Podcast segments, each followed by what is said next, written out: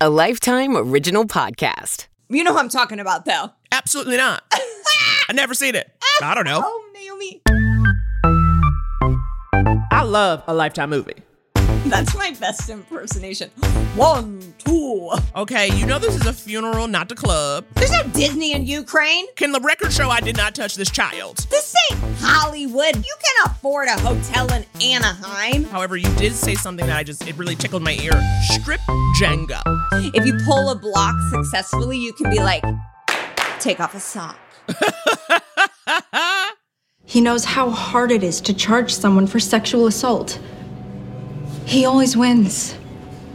He raised you as his protege. You need to start thinking like him. Hello, everyone, and welcome back to another episode of I Love a Lifetime Movie. I am one of your hosts, Naomi Ekperigan, here with the woman of my dreams, quite honestly. Yeah, I put it out there, okay? Even though she is married. Miss Megan Gailey. Hello, Megan Gailey. You're the woman of my dreams, too. That's so nice of you to say. I do think I'm needier than you would want in a lover. But the thing is, I'm extremely needy. Um, so maybe do, does two needies make a right? I don't know. I don't know. But speaking of being me being married, I had a very like quote unquote innocent dream last night where I was on a date with the guy that had gray hair on the TV show Catfish. What? And this dream was like so elaborate. Like I, we were at a sundae place in my hometown. There was merch of another comedian there, and I was Oh like, "Do you know her? I love her." And he goes, "I dated her." Um, oh, we good were like, God. we were holding hands. Like it was so much. I told CJ about it this morning, and he was like, "All right, good luck, honey." Had you watched Catfish recently?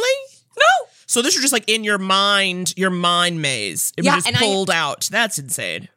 I've never seen Catfish. It's I so don't good. even though it's like I get it, but don't they have like dramatic meetings? Honestly, honestly, Megan, we have to stop because we can't be using this Lifetime podcast to talk about other programming. Okay, Okay, we all have to focus, and because today's movie is like hot, hot, hot. Okay, riled up, y'all. We are here to tell you all about the movie The Good Father, the Martin MacNeill story. Oh my God, it's a new premiere. It came out last weekend. It is based on the true story of Dr. Martin MacNeill, a Utah doctor whose true nature comes to light after the death of his wife. And honey, it comes to light. Yes. It is now, wild. Naomi, I think you watched some of it too. I watched a two-hour special on the real story, and that was called "The Perfect Nanny." Um, Wow, and- okay. Yes, and so and that was unbeknownst to me that like we were going to be doing this film, and so I got so excited, and I I loved that special. It's obviously like terror. It's strange to say you love something when like people die, Right. but I thought the special was really well done, and I thought this movie was excellent. Well, look, the performances are out of this world. Have some of my favorites, okay? We're talking Tom Everett Scott, who I've loved since that thing you do. You know what I'm saying? We're talking Charisma Carpenter, Cordelia Chase herself. And yes, we will be interviewing Charisma at the end of today's recap. And yes, I'm very excited. And I also thought the daughter was amazing. Mm-hmm. Look, Megan, we're just talking about how much we love everything. We got to get into it.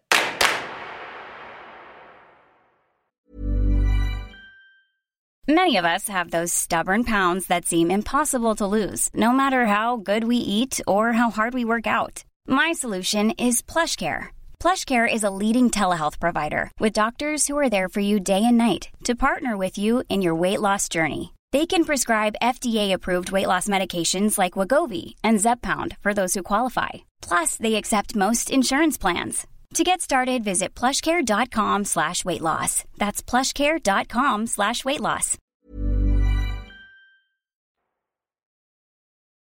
So this movie starts with just a, a, a sweet auburn haired woman in a banquet hall, okay? And she is presenting an award. So I'm immediately thinking of Killer Twin. You know, when Yeah. someone starts off winning an award, it lets you know that there is a reputation here. It is such a pleasure to bestow the honor of Sunday School Teacher of the Year award to to my father. I know what a good teacher he is because he taught me everything he knows. Sunday School Teacher of the Year. The question is, was that competitive? Okay.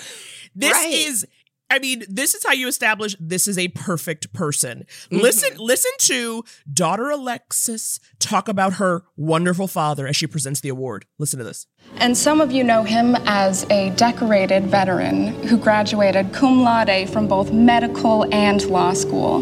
But I'll always know him as Dad. Come on up here and accept this award, Dad.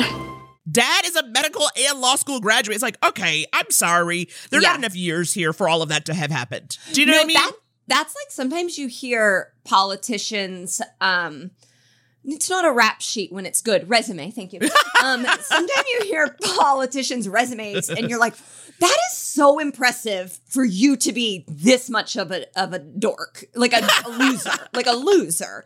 You'd be like, "You did all this, and you're still just an ugly loser." so you're talking about the politicians you don't like.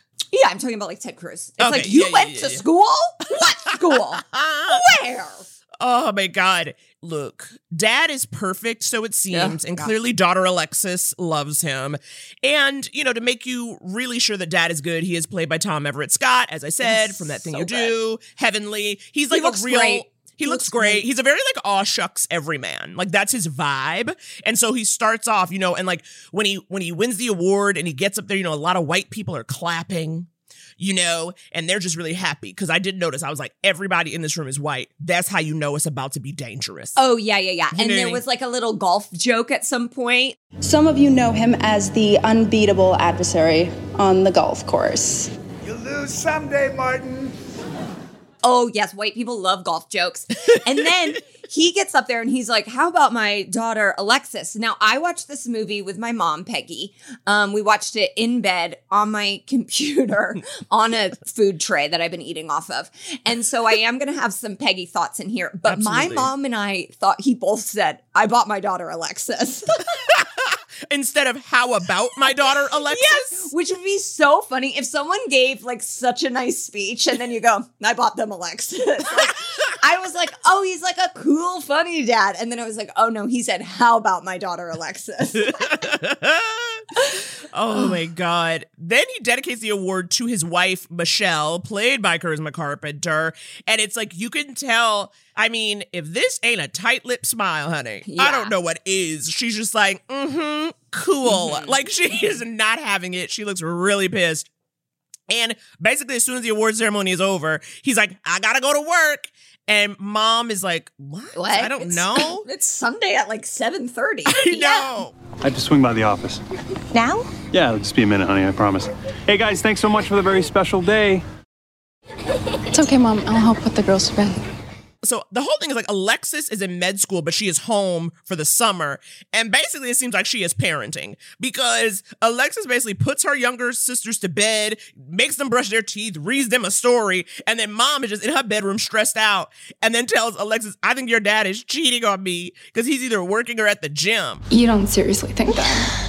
Oh no, his phone's always ringing and he's leaving the room to go answer it. Well, have you considered that those are his patients calling? He has to keep those calls confidential. Dad loves you. I just wish I knew for sure. Now, Megan, you and Peggy are very close. Mhm. Has Peggy ever given you tea on your dad? Why do you think I'm in therapy? Uh huh. Okay, so it happens. It happens to y'all, and it's too much. It's too much. It's very I'll- stressful I'll- to hear. Now, um, Peggy never takes the the MacNeill family book, but it is, you know, now these daughters that are younger, like they're much younger. They're like Yeah. 20 years younger than Alexis. And it does make you wonder, and they're adopted. And it makes you be like, did they adopt them because they knew they had this built in help? Like, because so much of it is falling onto Alexis. And we know from having seen some of um some specials about the real family that there were actually two older daughters that were doing all of this. And so that like I'm happy in real life that there were two daughters doing this because I'm like too much is falling on Alexis. She has like she's got to study. Why is she even here? well, hello. In real, they had eight children, and they mentioned this in the movie where she's like, Yeah. "You have eight kids to take care of. That's too many kids." Okay, and Yeah. it's like the fact that all of this stuff could even go on in a world where there are eight children. It is just like wild to me. Okay. When when someone has three kids, I'm like, are you a billionaire? Is your last name Bezos? How do you do this? You know, like eight children is such a at that point you're collecting antique cars. You know, like you're in such a different tax bracket that I can't uh. even begin to understand what your life is. Do you get a tax break for every child? Is that like maybe a reason so. to have a kid? No, Is that like a- reason I should have a kid? No, it's not enough. I mean, Oh, because okay. what what's the when the research comes out, it's like a kid costs from like soup to nuts, 500k to raise. Yeah, a million, it- honey, if you send him to one of those fancy schools. And I think a tax break's like five grand a year. Oh, so, well, then no. I'm going to no. stick with not having them. Okay, great. Glad to know. now, here's a question, though. Has Peggy ever asked you to access any phone records for other family members? Because that is what Michelle MacNeill asks Alexis. Mhm. No. Um, Peggy knows that I don't have those skills. And I don't even think she would know that you could do that. You know, like that Yeah. doesn't she she'd be like, can yeah, there's no way. I mean, my dad's not technologically savvy. He, we could just catch him by following him in like right behind him. Literally just be like, okay, I'm gonna be in the car driving behind you, and he'll be like, okay, I'll lead you to where I'm going. but that the same is not cannot be said for Martin MacNeill because he's a slippery one. Ooh, he's slippery, honey. He's an eel, all right? But it also is like him and Alexis seem to be besties, basically. Yes. She, you know, she's going to be a doctor like her dad. And then we actually see her. She's on summer vacation and she is like at the clinic where her dad works. And she is basically, she's shadowing him. Well, I think your health is good. What do you think, Alexis? I think increased cardiovascular exercise, a diet low in fat, high in fiber, and omega 3s. There's nothing I hate more when I come to the doctor and then there's like some student or assistant, you know, somebody's like, mm-hmm. I'm not here to be your teaching tool, okay? I'm here Wow. to get my shit handled. I'm here to get my things handled, okay? Mm-hmm. And mm-hmm. I don't need you to be taking these breaks to explain to this student what it all means. Or even worse, if the student tries to give me medical advice, I'm like, I don't know her. Okay. Oh wow. I can't okay. take it. I can't take it.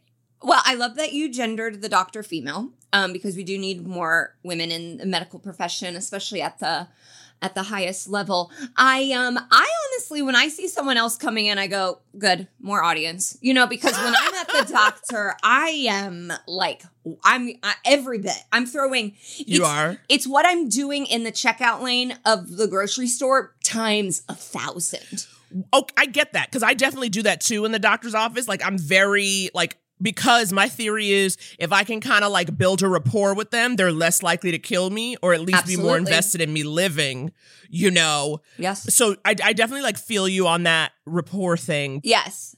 Okay, so Dr. MacNeill and his daughter are attending to this patient, and then Dr. MacNeill gets a phone call. He says it's another patient with an emergency, but as Alexis watches him on the call, we can tell that it does not feel like an emergency. He is very smitten and familiar with whoever is on the other line. Right. And then she starts to investigate his calls. And she starts highlighting, and you see the same number over and over, and it is a woman's number, and it's late at night. And I'm telling you, this Martin MacNeill is slippery, honey. In this movie, he has an answer for everything. Listen to this. She's a tenant. She rents the house in Lehi. I thought the Garcias were there. They left two months ago, so I started renting to Jillian Willis and her friends. Why are you on the phone with each other after midnight? She's a nursing student. She's doing a residency. Lexi, tell her what those hours are like. Yeah. See, I told you, Mom. Okay, well, that explains the phone records, but it doesn't explain the disappearances. I was hoping I wouldn't have to tell you this. What's going on? They found something on my foot. What is it? It's. It's cancer. It's melanoma. I don't think he has cancer. I know. I didn't think he had cancer. Immediately, I was like, you ain't got no kind of cancer. Because how do you not tell your spouse that you have cancer? And it's like, well, I didn't want to worry you. This don't make no kind of sense about nothing. Yeah. After this admission, quote unquote, from the father, the next day we see Michelle and Martin. Also, can we just Michelle and Martin MacNeill? Michelle and Martin Yeah. MacNeill. I'm like, oh Lord, I wonder if you just got married for that. Um, anyway, you see them dancing in the kitchen together, and they're like loverly, you know, as though okay, mom is feeling loved again. There's They're some sharing connection. they're sharing ear pods. Oh yeah, they're I guess yeah, they're hearing the same Oh, song, my one in each year. I was like, gross. What are you teens on the L? I know, it's very teens. And then dad's like, gotta go to a doctor's appointment. And it's funny because when he says that, I'm like, do you mean you have an appointment with a patient or you have an appointment with a doctor? You know what I mean? I'm like, which appointment are you going to? He meant cancer. Please don't make that face. Don't worry about me. I'm gonna be fine. Mom is like, I've got some news. And she sounds very upbeat about it. Yeah. And so Alexis is like, okay. And I'm thinking, like, great, they're gonna go on a lover's vacay, you know, like they're gonna have another kid. But no, no, no. Mom's like, I'm getting a facelift. Megan, as someone who has done botulinum toxin, Yeah. how do you feel about facelifts? Um, listen, if that's something like someone wants to do, I, I say more power to you. But it Mhm. comes out very shortly that this was a suggestion of Martin Yes. and that Michelle's like, okay, that sounds like a good idea. I mean, like, this is a woman who's in the throes of trying to keep her marriage together. Right. And so I I never you should never get anything done to your physical appearance. I don't even think you should get bangs if you don't want them. like eh, that's especially not like a man telling you. That's really like eh, if anything I I would imagine she would go in for a consultation. I would hope a plastic surgeon would hear that and go, "Oh no, I will But not don't think- it. I don't But think al- that's what But also, it's so crazy because she says too, where she's like, "Well, you see how good your father looks, and I'm 50," and it's like, yes, but you are being played by Charisma Carpenter, and I just don't understand. I'm like, no, no, honey. Yeah. Charisma, you're flawless. Because you know Charisma's 51. Flawless. Okay. She is giving us the look. So it's like even harder for me to deal with the fact that she's getting a facelift, you know? I'm like, Mhm. no, don't do that. How dare he? How dare People- he? People die. I mean, Yeah. plastic surgery, it's it's, It's no, no, joke. joke. It's really Right. no joke. That's that. I'm like very scared of it for um obviously that reason. I think it's also because I'm a pessimist. So in general, if there's ever anything elective, I always just assume the worst case scenario would happen to me, right? Like if I were to choose it, I'm like, oh no, I'll be dead on the table. Yeah, for your husband to say you should get a facelift, I I honestly feel like that's a that's like okay, I gotta go. Like I'm taking our eight kids. I know. but it's like but you know we're talking about how you said you know like would a plastic surgeon even do this surgery like you know if you hear the husband wants it well megan these doctors have very loose moral codes because after she has the surgery the doctor's talking to martin you know doctor to doctor and lists all the medications that martin has requested for her to have after surgery Zolpidem, oxycodone, acetaminophen, diazepam, cephalexin, hydrocodone, bitartrate. You don't know my wife. and he's like um these are like a lot of drugs that it's i normally so wouldn't many. prescribe And the doctor does flag it, but then it's like, okay. And you have to remember, like, this is Utah, where like you can Oh, have multiple wives. So this is not a place where women necessarily have the agency that you or I have been instilled upon having. yes yes yes yes if yes Sadly. i mean it is I just feel like this doctor should have had his, should have his license revoked. It's like, Yeah. what are you doing? Because literally, Martin's like, well, we should just have them on hand. She's an anxious person, and it's like, you have been gaslighting this woman for twenty five years. I think she's actually fine. And even Alexis, you know, and again, Alexis, you know, she's in med school, she's smart, and so she's like, Dad, are we sure? She doesn't need to take it all, but we need to have it on hand. She's a very anxious person. She didn't sleep the whole week leading up to the operation. She needs sleep to heal. That's true. And then dad just bounces. Like he can't care. Megan, he cannot care. The evil of this man is mm-hmm. so blatant that I can't even handle it. Okay? It makes no sense. And then mom says she's starting to heal, you know, she's feeling better. Mm-hmm. But then she's still not confident in the relationship. So she's had this facelift. Yeah. She has gone through this excruciating pain Ugh. to win this man over. And then she, she's still not sure he won't even watch her while she recovers. I mean, this No. he's honestly this is one of this is one of the worst husbands in all of lifetime movies and the fact that this is based on a real human I is even harder. It's really I hard. know.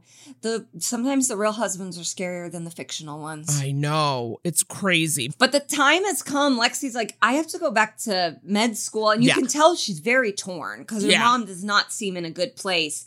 But at this point, she's missed weeks of, Right, right. of school that I don't even think you can miss an hour. Um, so the next day, Lexi is back in. She's in Henderson, which is where my mother in law Oh. lives. So I was like, "Hey, go check on Helen." That's outside of Um, Vegas?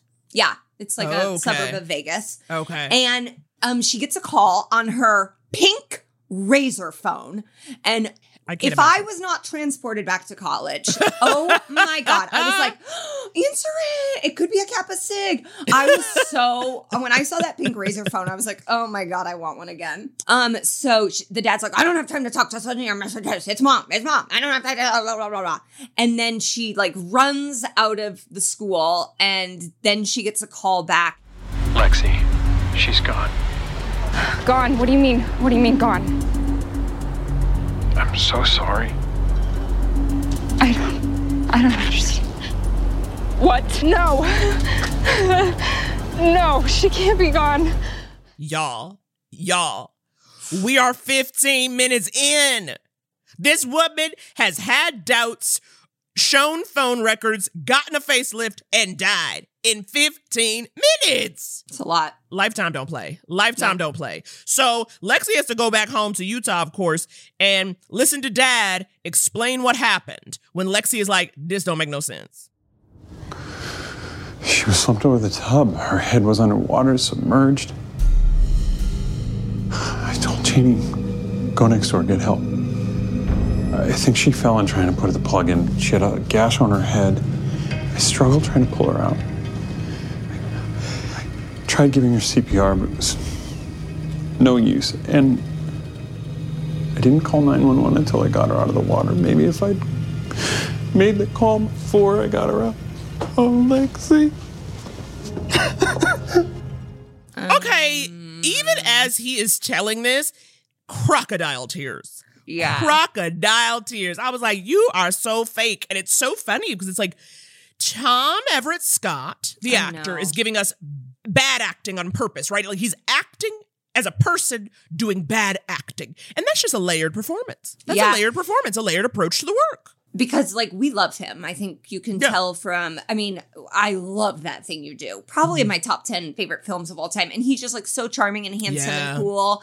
And in this you're like I hate you. I so it is but it's I was like sad to be mad at him. I know, I know. Um Ugh. yeah, this this explanation it makes no sense and what's so horrific about it is that the youngest daughter is who found her. Oh, um and and obviously that was orchestrated by him Right. because Right. he's bad and it and it's just like what evil are you for your 6-year-old to then have to be a part of this. I know. I know. It's it's really just it's so unhinged and Yeah. And so you're so it's it, it's a tough watch because it gets a little frustrating, right? When you're watching someone and you're like, I know they're evil, and you just have to watch this play out, right? And so it's so frustrating. But immediately I am into Alexis because it feels like she doesn't stay too naive. Because, for instance, basically a cop comes and hands them autopsy results and they're like, she died of natural causes. What about the toxicology report? It's unlikely to change the findings of the autopsy. This was just a terrible accident. And I was like, okay, she is not gonna, she's not gonna let this stand. I know. And that's like when I was kind of like, listen, Martin, your little plan for your daughter to be your protege is going to backfire because if you'd sent her to law school instead, she wouldn't know about all this. But she's in medical school. And so you have someone next to you who hasn't been practicing as long as you, but has the same skill set as you now. And you're about to go toe to toe with her. And that's exactly what happens. Exactly. So then, like later on, Lexi finds dad and he's like all emotional and he's stressed out. But then also, he randomly prescribed ADD medication to one of the young girls. But it was for him. But then s- tells Lexi it was for him when she finds it, and you're kind of like, what? But that's like how that's like how you're a good liar, right? Yeah. Because if you if you lie, but in but in doing so, you kind of make yourself look a little bad yeah. you think, oh, well, he must be telling the truth because why would he admit that he filled a false prescription? Right. And little do you know, he filling a lot of false things. Okay, Right. that's, his like life. the tip. Yeah, you got to give a little bit. You got to give the tip Exactly. That's not what I meant to. That's Well, yeah, you did. You said just the tip. You said No, it. I said you I'll hold you to it. the tip, you said just the tip. I heard tip. just the tip. I mean, I give twenty five percent. You know what I mean? That kind of. I'm a big tipper. Oh my goodness. So basically, he's like, you know what? I think we need a nanny. I'm so emotional about the death. And I was like, okay, girl, bye. But while that's happening, another white woman comes in into our story. We meet Linda Cluff, Michelle's sister, and she goes into the police station and is like, Can I help you? My name is Linda Cluff. My sister, Michelle MacNeill, died recently. I'd like to speak to whoever's handling her case. She's got files and she's got a short curly bob. And so you're like, wow, okay, I'm here for Linda. I know, I'm very into Linda. So the next time we see everybody is at the funeral. And I know this to be very real to what happened Yes. in real life, unfortunately. So the dad is giving a eulogy. He's got a black suit, black shirt, gray tie. Not a good look. Um, it's like it, it, uh, the black suit would have been enough, but okay, you went all Johnny Cash on us.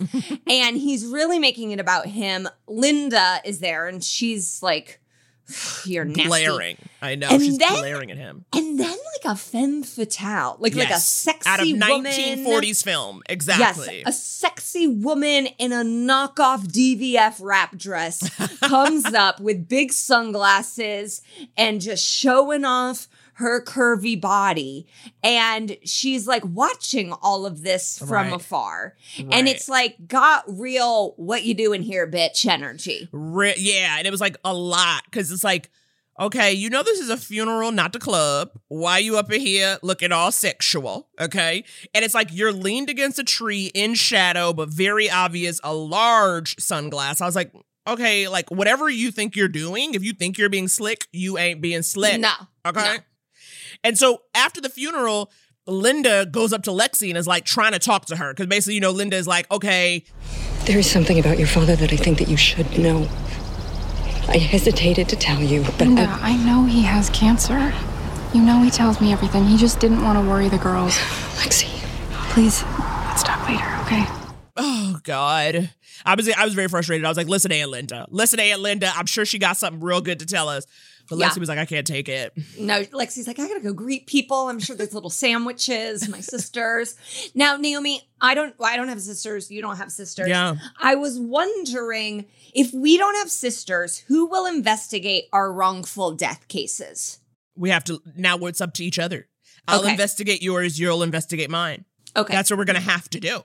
we are lifetime sisters. Exactly. Because it's like this is without someone who's like, no, this would never. You need someone to push. Nothing Yeah. gets done without the push. Mm-hmm. I mean, my God. Again, what have I said on this pod? If not for white women helping other white women, how would murders get solved? Okay? I It's crucial. not the police. And, Not the pub. And that's definitely on display later in this film. Absolutely. So Alexis and her dad are leaving the um, medical center a few days later, and a woman named Gypsy comes mm, up. Good. I don't know if you remember me. You treated me for a fractured ankle a few years ago. Oh, yes. You have an unforgettable name. An unforgettable name that he forgot. Ah. I'm Alexis. I'm his daughter. Hi, nice to meet you. I'm Gypsy. Gypsy, that's it. Yes. And Lexi's like, "Weren't you at the funeral?" And she's like, She's like, "No, no, no, no, no. You're talking about."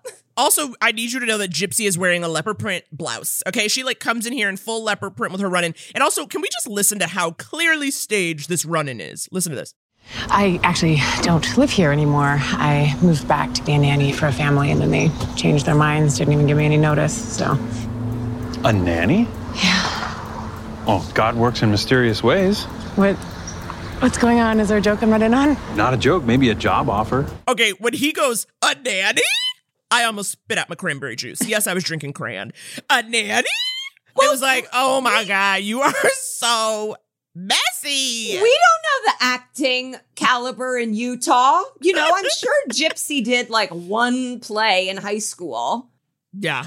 Okay. So, next thing we know, Gypsy is at the house, rings the doorbell, and I mean, she's- just real. First of all, just the way they also shoot her, she like comes out of the Yeah. cab and the camera like focuses on her rear and she is swishing, honey. She is coming in there to get hers. It is Yeah. a sexual energy, and you have Yes. to remember her name is Gypsy. And you have to remember she's there to be a nanny. And I can't think of a worse name than Gypsy for someone you're hiring to be your nanny. And Gypsy's not even her real name. Her real name's Jillian. And she's like, no, I think I'll go by Gypsy. It's really nice of her to let you know she's suspect. You know what I mean? She's like, well, you know what? Mhm. What can really just show people Yeah. from a really quickly that I should not be engaged with. Um.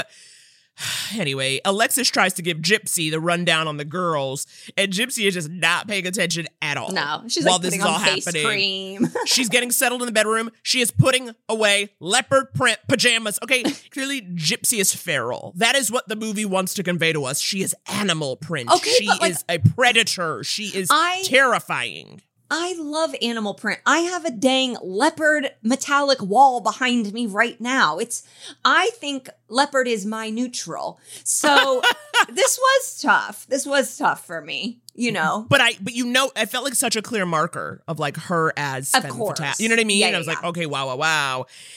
And it's just, it's just funny to me how quickly the mask falls off. Yeah. Basically, Gypsy is just like really meeting her, and immediately is like, "Yeah, I don't care. I don't care Yeah, she's like, kids. she's like, I don't care about these kids, and it's like, Yeah. okay, wow, that was very quick, guys. Yeah, you're not even going to make one easy Mac. Like it's not even these aren't babies. You're not going to have to like I think you could pretend to like I don't know, look at your phone next to them for a day. It's really all being a nanny is. That's really all it is. Oh my god! But thank God, finally Lexi does call Aunt Linda, and it's like, what did you want to talk about? yeah, And I think I'm ready to hear this now. What you wanted to tell me about Dad, it wasn't about his cancer, was it? No. In fact, I um I did some digging with friends at the clinic after you told me that and he doesn't have cancer. And Lexi's like, I'll be right over. And I was like, okay, yes, perfect. We also just need to talk about how Aunt Linda knows all this information. Because isn't she like an accountant? But she has friends at the hospital. She has Well- friends in legal. She's got friends in high places. She works in insurance and she does like the investigations for it. So like if She's a your if your house investigator. Yeah, Yes. if your house is on fire, then Right, they right, go in and it's like, did you set the fire? Right, so you right, can get insurance right. money. Did You're someone right. set the fire? Was it electrical? So she's got some detective in her. And listen to the tea she spills. He was stealing dead people's identities, opening bank accounts in their names. He served time in federal prison for check fraud. Okay, okay, what? Dad was stealing dead people's identities, had been in jail already? Oh, federal. Federal. Federal. And this is the moment where I said, okay, where has Aunt Linda been all this time? She should have been over at that house every damn week doing welfare checks, keeping these kids close. She should have been that, that kind of aunt. She because it's like, Linda, you know this is dangerous. Why aren't Martin- you coming through? Martin wouldn't allow her though. You know? He would not allow anyone who was against him. Um, right. those You're who are against the queen must die to steal a quote from 90 Day Fiance. You're right. You're right. That's why she was probably never around. But I'm like, Yeah. you got to start reaching out to the kids on AIM or something, sending them G chat, something to get in there. And so Lexi is immediately like, okay, he's shady. Thank you. Yeah, I th- felt this. But she is like, oh my God, you think he killed my mom?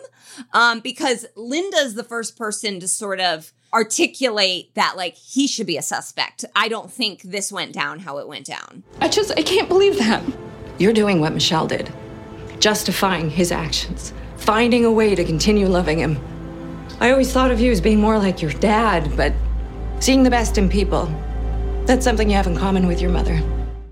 But here's the thing though. She's like, I don't know if he could have done this. But when Lexi goes home and confronts dad, it is very clear that he could have done did this. Listen to this. And if you insist on continuing this crazy protest, I'm gonna need you to get out of this house. Are you serious, Dad? I'm just protecting the girls. I mean, I can't have you acting this way in front of them. They've been through too much already. So it comes down to her or me? My house, I'm in charge. I'll go pack my things then. Yeah. Ooh, flipped Yeah. a dang switch. Mm-hmm. Flipped a switch. He like goes into his lower register. He's Mhm. kind of talking. He almost sounds like a snake. You know what I mean? Like there's like a, a like a hiss, a snarl Ugh. to his voice. I was like, it's crazy to go from being like, "You are my daughter," you know, I have made you in my image, to like, I will get you arrested for trespassing. It was just like, oh my god! And while this is all happening, Gypsy just standing at the top of the stairs in head to toe her leopard print pajamas, and she's got one of the girls on her hip. She's like holding one of the girls. Well, that's that is nannying. She is holding a child. so you go, uh, Gypsy, job well done. Okay, so Lexi's been thrown out of the house. So then we see her over the course of weeks, like calling her dad, trying to, because she's worried about her sisters. That's Right, the- exactly. She, if it was just uh, Martin and Gypsy doing whatever, right, exactly. You'd be like, kind okay, of strip bless. Jenga they're doing. She'd be like, bye. but she has three young sisters in there. So she's trying to like get back into his good graces to some extent so she can check on the girls. Right. Um, but wait, and also, I'm sorry. I start. I don't want to interrupt you. However, you did say something that I just it really tickled my ear. Strip Jenga. Yeah. What kind of strip Jenga Martin and Gypsy are playing? This is a new phrase to me. I'm obsessed, Megan. Okay. Can you tell me about strip Jenga? Yeah, so Strip Jenga was a major plot point on one of the seasons of Shahs of Sunset, which is uh, what I would call like a B side Bravo show. Okay. And um, there's uh, a married gay couple, and when one of the guys was out of town, it was rumored and alleged that his husband was playing Strip Jenga with people at their house. Wow, wow, Yeah. wow, wow. Okay, so this is something that can actually happen. Okay. I think then- it's like I think you know if you if you pull a block, I'm just spitballing. Yeah, if you course. pull a block successfully, you can be like take off a sock. I You see. know? I see. Okay. Okay, now back to the film. Thank you for explaining. Okay, so uh, Martin says that Lexi can come back home if and only if she accepts Gypsy. and it's like, accepts her as what my Lord and Savior. Fine.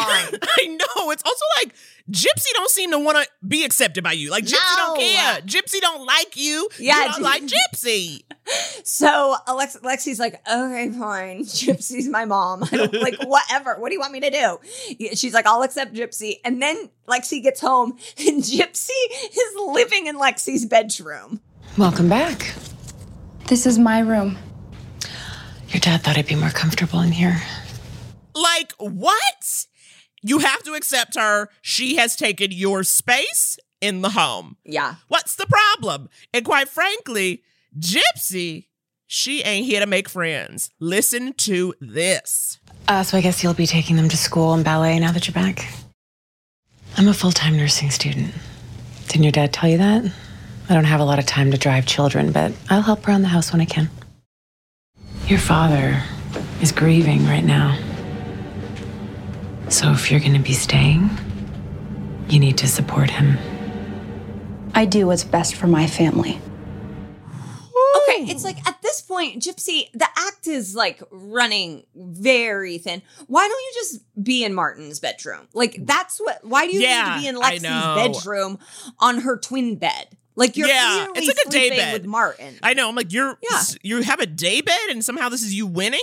But I'm gonna tell you this: the reason why I had to play that clip is because for me, this is when it got real. Because yeah. this is the first time for me in in the history of a lifetime movie where I am rooting for a woman to murder another woman. All right, I was in. I was like, "Come on, Alexis! Come on, Alexis! Give me a letter opener." You know what I mean? I thought she was gonna grab something off the side, and that's ter- like that's how huge these stakes were. This is how upset I got. Megan, I think we need to take a break because I'm just like I am fuming with rage, and I need Yeah. to come down. Yeah, you're hoping for violence. We should take a break.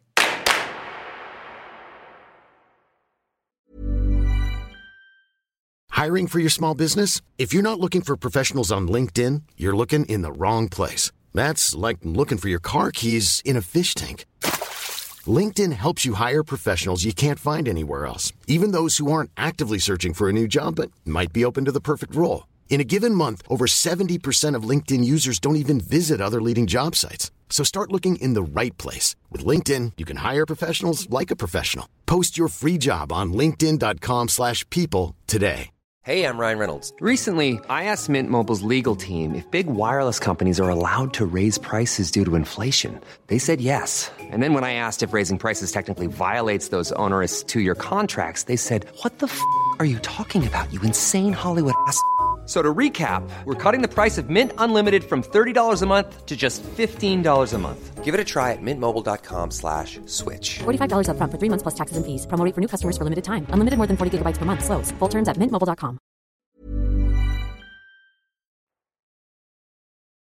Okay, I've calmed down a little bit, but this movie is only going to enrage me further, as though I haven't watched it. Do you know what I mean? It's like even just in the retelling, I'm livid, Megan. Anyway, later, Lexi overhears her dad crying in his room, and he's like, "I'm sad over mom," and he's like, "That's very good. You sound like the Count from Sesame Yo, Street." That's and my that, best impersonation. One, two. Oh, good God. But as always, crocodile tears from Martin because basically he's like, you know what would help me feel better? if we got rid of your mother's things, every single thing. Lexi, will you help me pack it up? Yeah, of course. Okay. Okay, I'm gonna go sleep on the couch. It's probably gonna take you some time. You want me to do it right now? I don't think we can live another day like this, do you? Uh, yeah, go to sleep. I'll do it. Great. I'll see you later. Like he leaves her alone and to collect and get rid of her dead mother's effects. Okay? This has been, I mean, she eh, maybe been dead a month, not even. Yeah. Also, eh, you're rich, Martin. Just pay someone. Why do you have to like? You know, this is the thing I didn't get because it's like you rich, but then it's like, okay, he comes the next morning. He's like, let's go to Disneyland with the girls, and Yeah. he's also like, and we should drop one of the girls in, in the Ukraine. and I was like, okay, well, it is because they did adopt their daughters from the Ukraine. Yeah. But the moment he's like, we just drop her off in the Ukraine? I was like, okay, Yeah. Martin, we see the plan here. How pissed would you be if you were like, oh, okay, so my sisters are going to Disneyland and I'm going to Ukraine? Got it, got it. Thank you. I know. I I be know. living. God, so uh, sister Disney in Ukraine.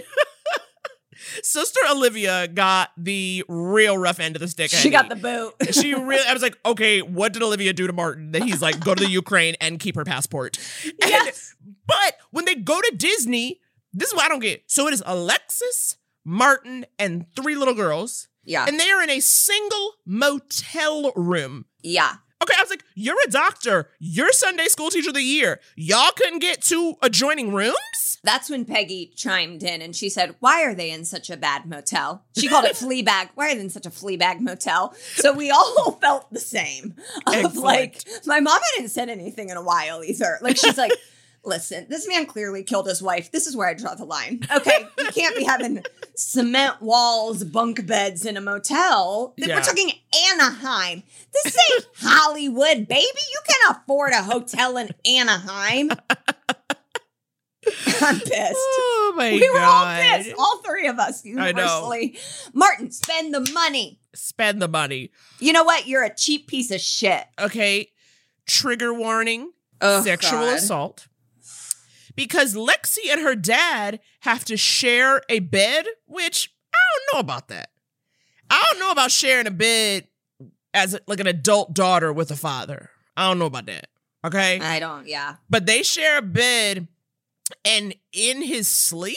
Question mark? Because you don't know what's real with Martin. You know what I mean? He's Yeah. pretending to be asleep. He um reach he begins to um touch Caress. Lexi's Yeah. body, caress Yeah. her body in a sexual manner. Okay? And of course, she gets up, freaks out. You're touching me, Dad. Me. Voice down, they can hear you. No, I'm not going to. Maybe they should know what might happen. I didn't know it was you. Spare me the excuses, Dad. Look, I'm a very, very sexual person. Stop. This is so inappropriate. You know, they end up fighting. They're like fighting in the parking lot outside the motel. Was my physical life supposed to die with your mother? I told you not to talk about you it You don't like realize how hard it was without Michelle. Gypsy's been in Iraq without her. I don't know what I might have done. You are tearing the family apart, Dad. All because of this nanny with benefits. I don't understand. No, you're tearing this family apart. And now you'll never see them again. basically he retaliates by driving off with the girls. Yeah. Okay. Middle of the night, motel in Anaheim. Lexi standing outside in her pajamas and got nothing to a name. And he done drove off. I mean, it's all bad. It's so weird. It's so creepy.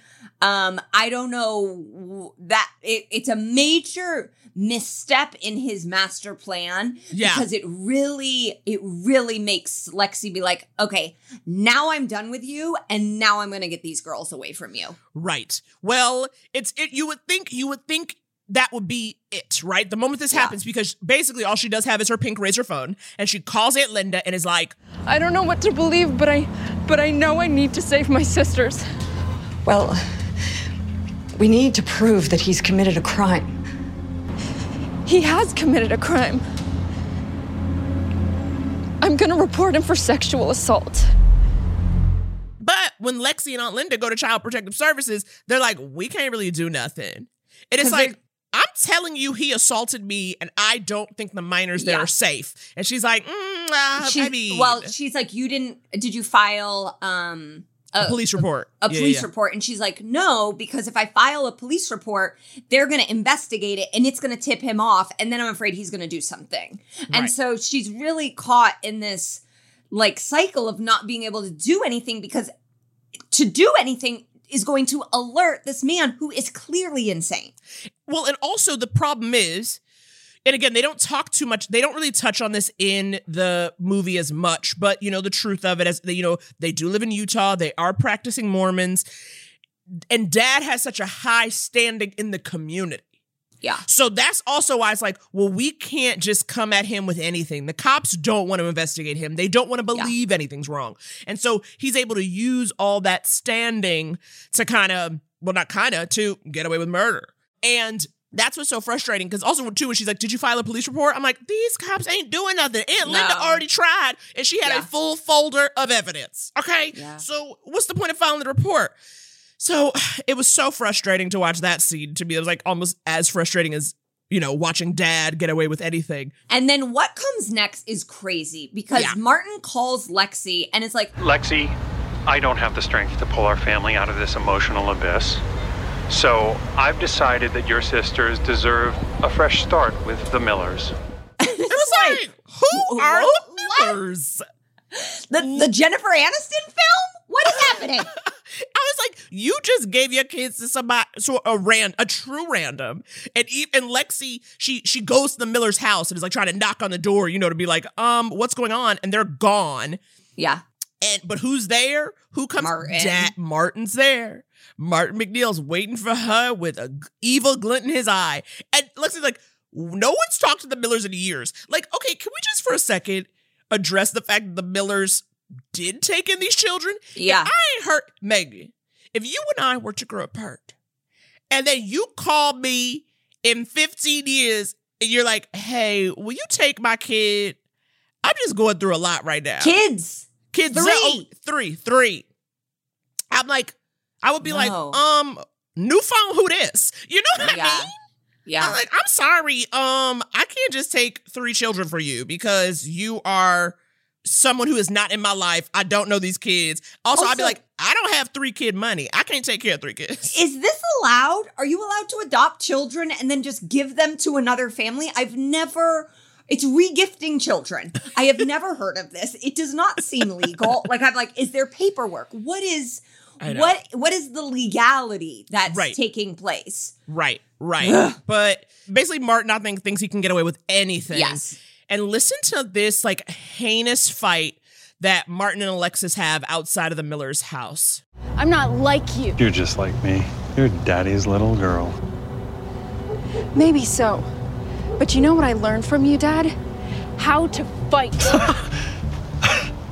I'll destroy you. I'll get you expelled from medical school. There's no reason for me to be expelled. Yeah, so he's threatening her. Ooh.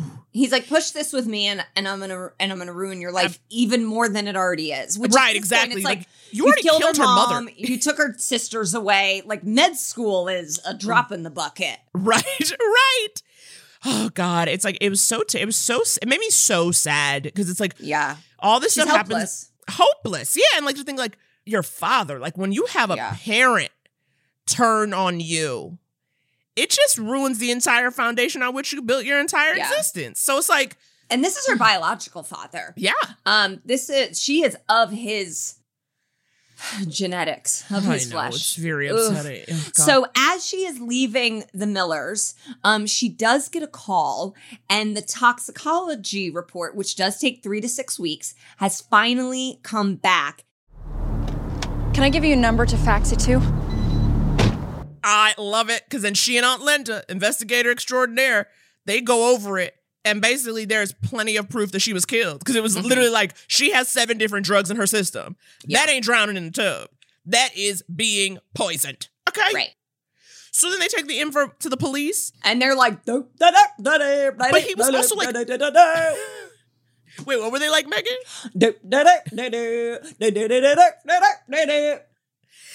Exactly. And also really mean about it. Like he was like literally like pretending to be on the phone. He like looks at her like it was like so rude that I was like, what did she ever do to you? Like he's so mean. And so then they just have to leave. And then when Lexi decides to go visit the girls at the Millers, Mrs. Miller, she is a strong black woman. I was shocked. I mean, you know that didn't happen in real life. This is the middle of Utah. Um, I was like, what? Are they? The, is she the only black woman in Utah? And he Exa- found her. Okay. Absolutely not. It's like, trust me, there are only about 12 black people in Utah, but nobody giving them their kids. You know what I mean? so it's like, uh uh this was, okay, okay, this is a movie. This is fictional. The Miller's backyard is nice, so that it's was good. gorge, yes. but Mrs. Miller is, you know, I was happy because it was very refreshing to have an adult who wasn't crazy and another Mm-hmm. like ally because basically she's like, Your dad is threatening to send the girls back to Ukraine, just like Olivia. What? They said Olivia never wanted to go see her sister at all, that the whole trip was your father's idea. So basically, the children he adopted from the Ukraine, he was about to try to send back so him and Gypsy could live. And it's like, I'm sorry, when you adopt, no backsies. Is this no backsies. Like what? It don't make no I, sense. I don't understand because it's like Martin, isn't your whole like, desire to not be caught? Don't you think if you ad- if you send back your adopted daughters to a totally different country, that's gonna raise some red flags? I know. I know. And also, I feel like the Ukraine would be like, what are these girls doing here? We sent them away 12 years ago. like, I just like, ugh. anyway. So, Lexi, when she hears that, she has had enough. She gets legal papers uh, drawn up that grant her temporary custody of the girls. And she goes into the house and she demands he signs. And he's like with Gypsy. They're like in the bathroom. She's in a little slip and robe combo. He's like putting on a tie to go, I don't know what, pretend he's a doctor and probably start a new relationship. Do you know what I mean? Like, Yeah. that's the thing about like when you get with somebody through cheating, I don't know how you can ever really trust them because it's like you know what they do because they did it with you. Well, and this is an extra like I mean, he killed his wife. and killing her to get her out of the way. I'm like, Gypsy, nah, we can't are date. you- so are you never gonna take a bath? I know. Oh God, surprisingly though, he does sign over the temporary custody. But then that night when the kids are asleep, he like knocks on the window and starts screaming and threatening them and is like, I know everybody in Pleasant Grove. You've been visiting the police and the state's attorney's office and the media, telling them that I killed your mother. I'm gonna call the police, Dad. I'm calling the police. If you think that I'm capable of murdering her, then you better stop and consider what else I might be capable of. and the girls start freaking out naturally. Poor naturally. Janie. Janie. Oh my God. So then Lexi has to move the girls to a hotel. Now they're in a motel that makes sense to me because she is a medical student who suddenly has custody of three children. So, yes, Fleabag Motel. She's in the bathroom trying to do her med school homework, which I mm. said, honey, I think you need to take the semester off. Okay. That's what I was thinking. Given everything going on, leave of absence, honey. Yeah. Yeah. But she's recording something to try and like memorize the bones or the connections or whatever. and then Wait, her dad what is medicine, Megan? What is medical school? Uh, bones, the connection. The connections. okay, yeah, yeah, yeah. the- Memorize the the- bones and the connections. The my tummy goes into my intestines, my intestines go into my colon. Isn't that the song? I don't know that song, but now Well, that's how they I teach would- you in Indiana. I believe that. songs. I believe that. That checks out. That and that's out. why my body was made. Okay, so she is recording herself, and then she gets an idea like, oh, maybe I should record my psycho dad. Yeah. And so she calls him back and is like, sorry, the phone didn't go through. What were you saying? and and basically gets him to admit on a recording to sexually assaulting her. Like that night in the motel when you touched me. That was grief, right? Yes, exactly. It just took me a while to realize that because it it was so shocking. When you put your hands all over me. I, I know what I did. I, I just want to know if you forgive me now. Lifetime can be a little punk, you know, a little Yeah. like anti-establishment because like women are constantly being failed at every turn in the world of Mm-hmm. Lifetime and also in real life. But basically the court will not move forward with the case even though they have him on recorded media saying he did it. Ugh. I mean, I mean, It's just like, and, that's sort of when Lexi hits a wall, and Right. it's like, I don't know, like this is what I had him on, and if I can't get him on that, then I don't know what else to do. And in a beautiful turn of events, Yes. unbeknownst to her, a cop who is like, I'm busy or whatever. Yeah. Um, he goes to visit a retired investigator, Cal, who's at his favorite diner that he calls his Cal's office. Very sweet. He's got Ed Asner vibes, Oh R.I.P. Ed Asner, God. but he really Uh, has that yes. energy. Yeah, he has that energy. Yes, and so the cop is like, "Listen, I don't have time for this." But the, Um, but here's the thing, right? Is about women helping because he was like, I don't have time for this, but they won't leave us alone. So will you look into it, basically, right? Because Linda and Alexis are like, you need to solve this. The cops are eventually like, fine, give it to Cal. yeah, and so Cal, like, you know, we see him sort of like look at it, like, huh, maybe once I finish this crossword. But here's the thing, though. Cal literally looks over things in the diner, honey, over a cup of coffee, and has a mountain of evidence that proves Martin is evil. It's like, well, if the cops had just read any of the information that had already been put together, this would have been a wrap. right, right. Then, after a surprise phone call from Olivia, Alexis and Aunt Linda go to confront Martin and Gypsy at their house. They're trying to get her passport back, and Martin pretends he has no idea where it is. And so then Aunt Linda threatens him. Listen to this. If you prefer, we can call the adoption agency. I'm sure they'd be very happy to hear about your treatment of Olivia. And so then Martin is like, okay, fine, here's the damn passport. And then Alexis and Aunt Linda meet the detective Cal, love Cal, at the diner, and he begins to drop some bombshells about Martin's past. But unfortunately, he says there's just not enough evidence to convict him. But that's when Aunt Linda comes through with some big news. Take it away, Aunt Linda. It seems that Martin appeared in court with Olivia and had her name changed, except he did this while she was in Ukraine. Why? Well, he had her name changed to Jillian Martin. Gypsy. That's why he wanted her passport. Stealing a child's identity is one way to wipe out your mistress's debts. They really were made for each other. Identity fraud. This is concrete. This is something we can have him arrested for. Finally, something tangible and easy to nail him on because, again, he's a slippery eel. So there's nothing that feels better than when the FBI storms their house and arrests Oh my Martin and. Gypsy. The only thing I didn't like is that like it was you see Alexis watching, you know, from like across the lawn, but it's all in silence. But you hear Mhm. Gypsy screaming, and I'm like, I really wish I could hear what she was screaming. Yeah. like her just being like, I didn't do anything. I'm a Yeah. nanny. You know. Like, well, and I've seen an interview with real life Gypsy, and she's like, I don't know. I just did what Martin told me to do. And the 2020s woman's like, but you stole Yeah. a 13 year old's identity. And she's like, I don't know. My name is Gypsy. I don't so know, my name is finally, like, finally, he's getting his comeuppance. Yes. And even while being handcuffed, he has time to play mental games with Alexis and try to take her down a peg. You did this to your own father. I learned from the best. I've been charged before, you'll see. I'll be out soon. Maybe so. But it still gives us time to build our murder case. Oh, listen to yourself. Trying to destroy your father's life. I trusted you. I loved you, Dad. I wanted to be just like you. Exactly. And who are you now? Well, I'm on my way to becoming a doctor. A real one. You know, someone who doesn't fake their medical degree.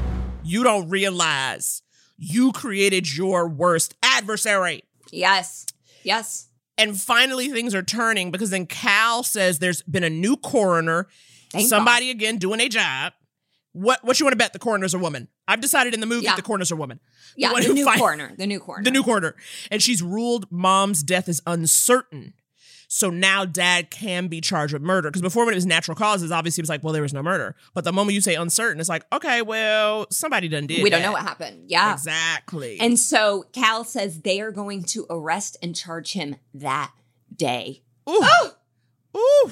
Cal. Cal gets Hash done. browns on Cal.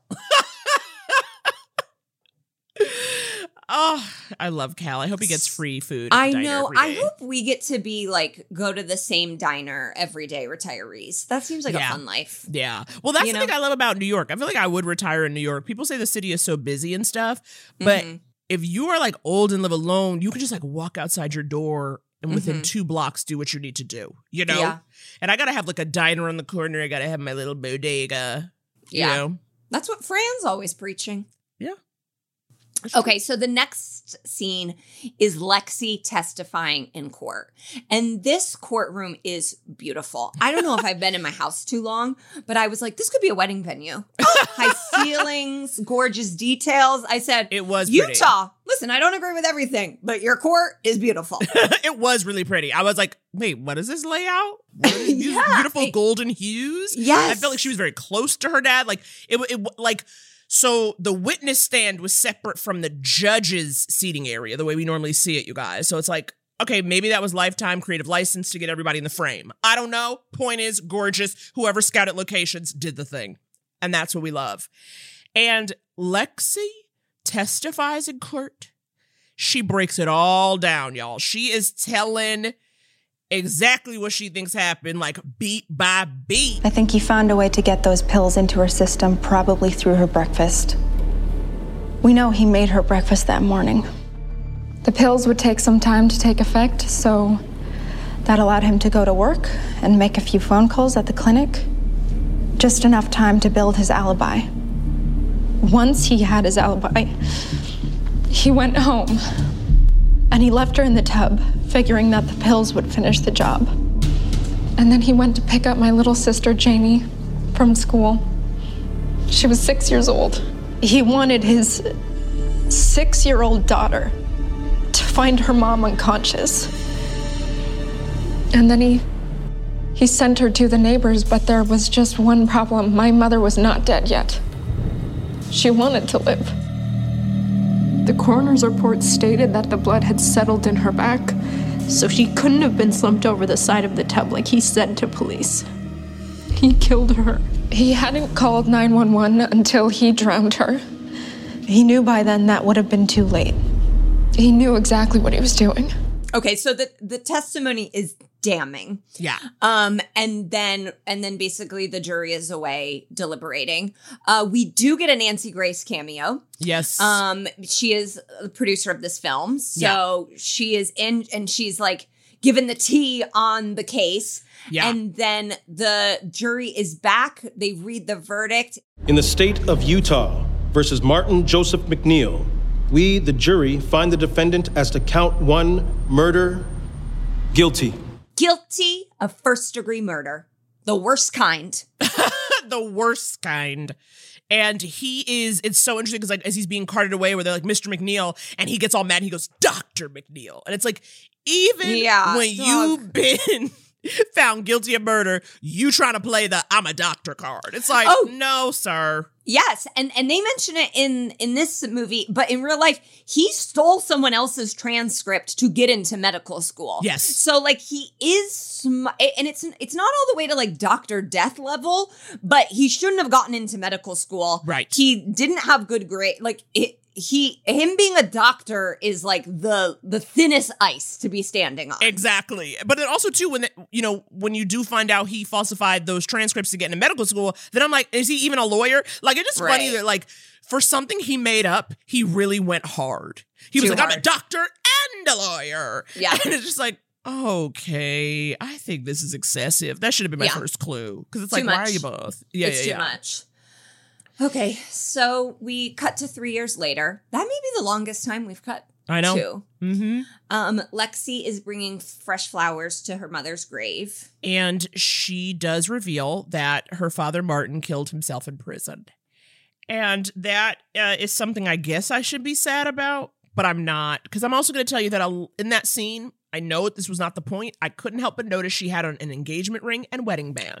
I didn't notice that. I did, and I was like, okay, so did she get married in the three years since? She did. Like, I was like, She okay, did. I wanted because then I was like expecting to see like a husband walk up, you know, or like Yeah. a toddler come or something. That wasn't. and then the it's point. like, did she graduate medical school? Like, how did that all work out? Right, right. But you know what? It wasn't really about medical school and a man. It was I about f- justice for her mother, Justice. justice. for the whole family. And that is how we end our film. Mm. Whew, what a ride. Yeah. And a, What and a, a true ride. A true ride. True ride. I felt like I was being shaken. I was on a tilt-a-whirl, is how I felt. And it was amazing just because I think like he was so openly evil so early. You know what I mean? Like we had almost like an hour of pure evil. And it's a lot to just see someone be evil and like to keep kind of evading, evading, evading, and then finally it comes together.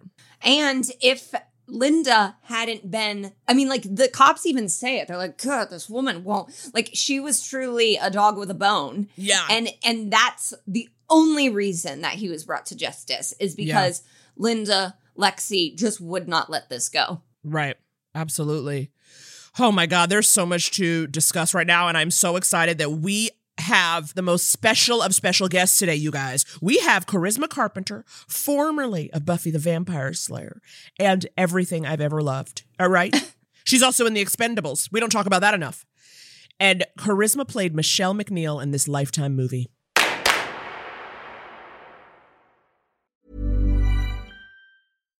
When you make decisions for your company, you look for the no brainers. And if you have a lot of mailing to do, stamps.com is the ultimate no brainer. It streamlines your processes to make your business more efficient, which makes you less busy. Mail checks, invoices, legal documents, and everything you need to keep your business running with stamps.com.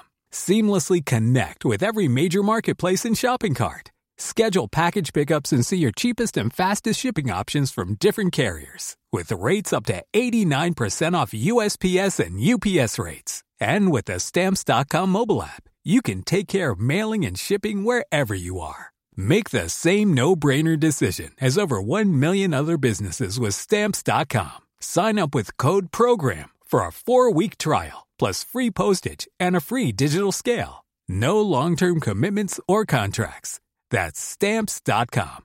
Code program.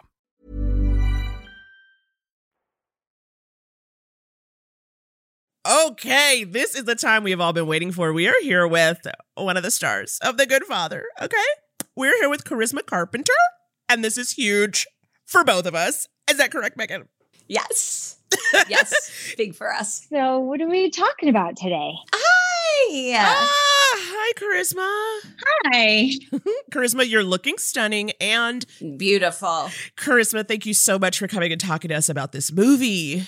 My pleasure. I'm so excited to meet you and talk about everything that we um, do and experience. It's so crazy, this genre of true crime. And now we're trying to transition the true crime into scripted television. So this is like a whole new thing, and Lifetime is just kind of breaking us all in on that. Absolutely. I mean, and and this movie is no exception because this is based on a true crime and a true family. You are playing the matriarch of the family who is um Michelle first- MacNeill. Michelle MacNeill, who's the first known um, victim in in the family that we meet. How do you approach a role when you know that you're portraying a real life person who has family and loved ones that are that are Right. potentially going to be seeing it? well first of all it helps to be a mom to kind of have that sense of being a matriarch and and and uh, showing up for your children in, in, the right ways or the ways or in, in a loving way um, in a supporting way. And then, but I'm also very unfamiliar with Michelle in the sense that, like, I'm not accustomed to just doing that. I'm accustomed to being also the breadwinner. So I was different from Michelle in that sense.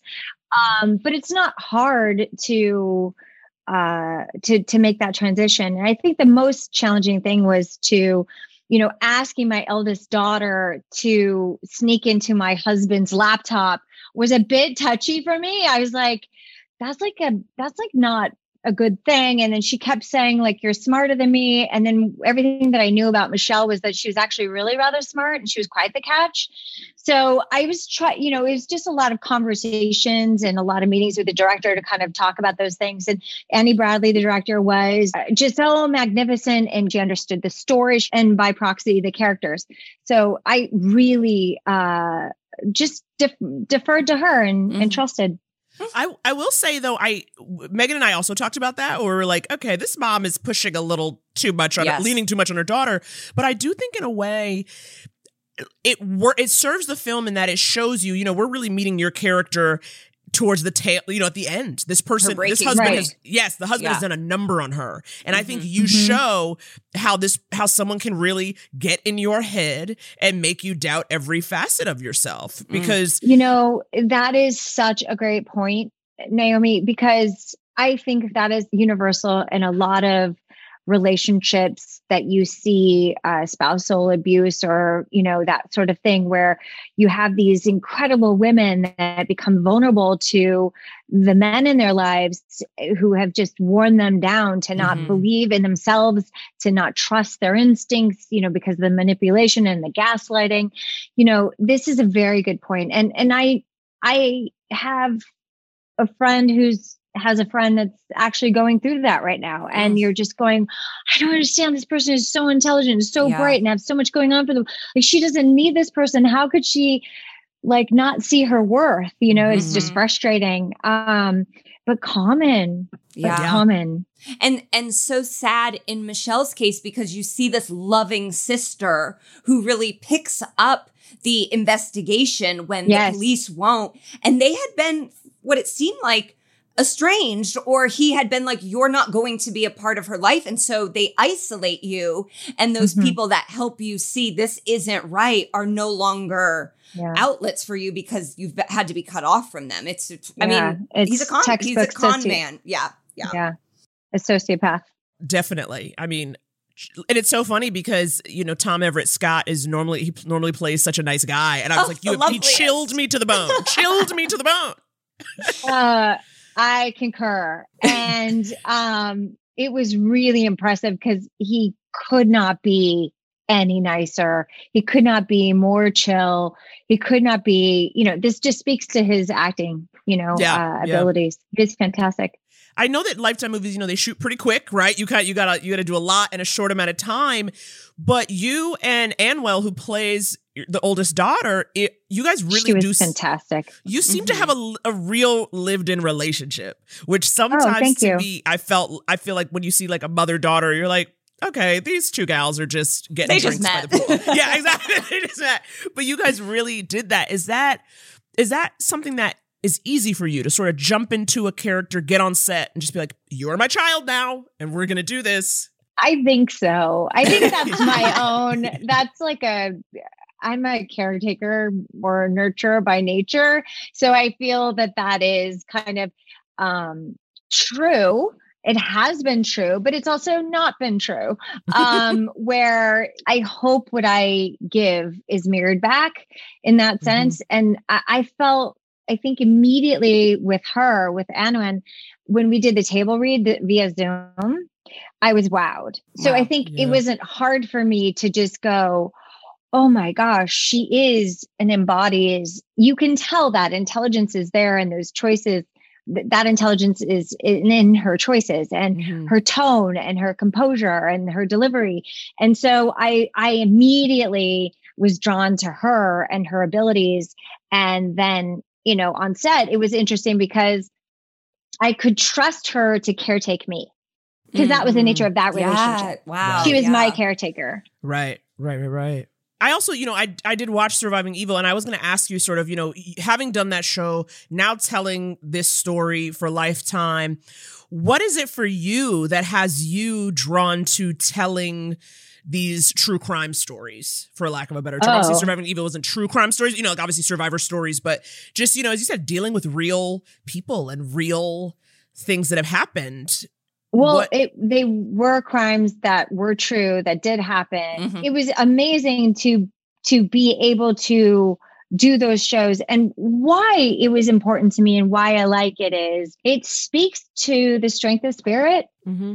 And it speaks to the ability as humans to dig deep when we just don't have anymore. And then you you read this story about the Martin MacNeill story and you read Michelle's story and she didn't survive. Um, but you know, she started to know, but nobody believed her. Yeah. And so I think the opportunity here is by through telling this story is to look for the signs, Mm-hmm. um, to listen to your gut, to encourage women to listen to their gut and to uh, seek help and Yeah. um, you know take the necessary steps. But here again, it, wouldn't have mattered for Michelle because unfortunately, the dynamic that Martin, you know, he's very charming. He was a lawyer. He was a doctor. He was a faith-based Yeah. leader in Yeah. his, his church. He was a community star. You mm-hmm. know, he he was. You know, he would never. You know, like Yeah. the cops just took his word for it Right. you have to do due diligence and we Mm-hmm. have to listen to people when they say i don't feel safe or something's wrong or Mm-hmm. you know it's i think that those are some of the compelling reasons to do this stuff Ugh. and why it's so rewarding to me and why i do it Thank you so so Thank much. I mean, it's it's powerful to hear that Naomi and I talked a lot about like, you know, there's not judgment we can put on her because we live in California as very like women that are taught to speak their mind and do what they want and it's just it was it was a different time it's a different place Right. it's a different faith and and the set of circumstances were not our own Mm-hmm. You were magnificent, and this movie is so. It, it- you know, it is as you said. There's a lot of important messaging in this. So I hope if all of you have Yes. watched it, and if you're going to watch, uh, it will be very good. And Charisma, thank you again for coming and chatting with us. oh thank you for having me and please keep your eyes on on when uh, she o'driscoll she is uh, gonna be a massive star amazing female directors that's important too Yep. Yes, definitely give kudos to Annie Bradley. And I wanted to thank, you know, our producers, Howard Braunstein and, you know, Josh and Nancy Grace. And um, yeah, this is this this is definitely uh women centric. Mhm. awesome Okay. Thank you so much. Oh, Charisma was so lovely. Yeah, and and really had I think amazing insights that went beyond what we were even able to see. You know, sometimes Definitely. it is like, yeah, we got to get the people that were a part of the film, and that's just a whole nother level of of information and and you know she talked about the responsibility and that's Yeah. so true. Yeah. It is her death that starts off not just the movie, but this man's downfall, right? Yes. In real life. And so, but it's also interesting because in terms of acting time, the, you know, she, there's not a lot in terms of the Mhm. percentage of the movie, and yet it drives the whole thing. You It's know what I mean? Catalyst, like, right? yeah, and it's and, like, and he is- had he had a full life of crime before he even met this woman, and Right. and then and then dragged her into it. Right. But she also just and- gets you on board so quickly. I was like, Yeah. that is the acting. This is like what I, I Mhm. should have asked her where she where she learned. I need to be I going know. to the Charisma Carpenter School. But it, I mean, it just shows how loved um she was. Yeah. That it set off his downfall. yes, absolutely, absolutely. Oh my god, All right, chills. well, I know. This Absolutely. Whew. We'll take a we'll take a breath. Oh, wow. Okay, so next week we have a TV premiere that we're covering. So that's always very, very exciting. This film is called Dying to Belong. It's a remake of the classic 1997 film of the same name. And the movie follows journalism major Olivia when she decides to rush Pi Gamma Beta, okay, exciting, with her new friend Riley, intrigued by the opportunity to go undercover to write a story about hazing practices, Olivia soon discovers there are deadly secrets involved in being part of the sisterhood. Wow, we are just taking sororities to task on this. Absolutely. And the mother of Riley is played by the iconic Shannen Doherty. Okay, this is gonna be good. This is gonna be Mhm. good. I can't wait. And also, fun fact: Do you know the original was produced by the father of the executive producer of the new one? Okay, a family affair. Family affair legacy producing. Okay, and, you are and on like legacy in the good way, not in the way of you're going to be forced to join a sorority and bad things are going to happen. Uh huh. Legacy of you get to go to Harvard. Anyway, we're going to talk to both of them, and that's going to be great. So, you guys, you might want to strap in, mark your cows, because this, this movie drops this Saturday, October 9th at 8 p.m. All right. on life on Lifetime. Well, yeah. Okay. Okay, we got to go. Don't say we never gave you anything. I love a Lifetime movie. If you love Lifetime movies as much as we do, tune into Lifetime and LMN to watch all the new and classic movies that we can't get enough of. Check your local listings to find out what's airing on Lifetime and LMN because it just might be the movie we talk about next. This podcast would not be possible if it was just Naomi and me, for sure. Absolutely not. I Love a Lifetime Movie is produced by Julie Magruder. With Chris Boniello as editor and sound mixer. Executive produced by Jesse Katz and Ted Butler. With original music by Blake Maples. And hosted by Naomi and Megan. Us! Us! Us! I mean, you you should know that by now. If you've gotten to this point, you should know that we're the host, okay? I, it feels like we don't even need to say it, but we'll put ourselves in the credits.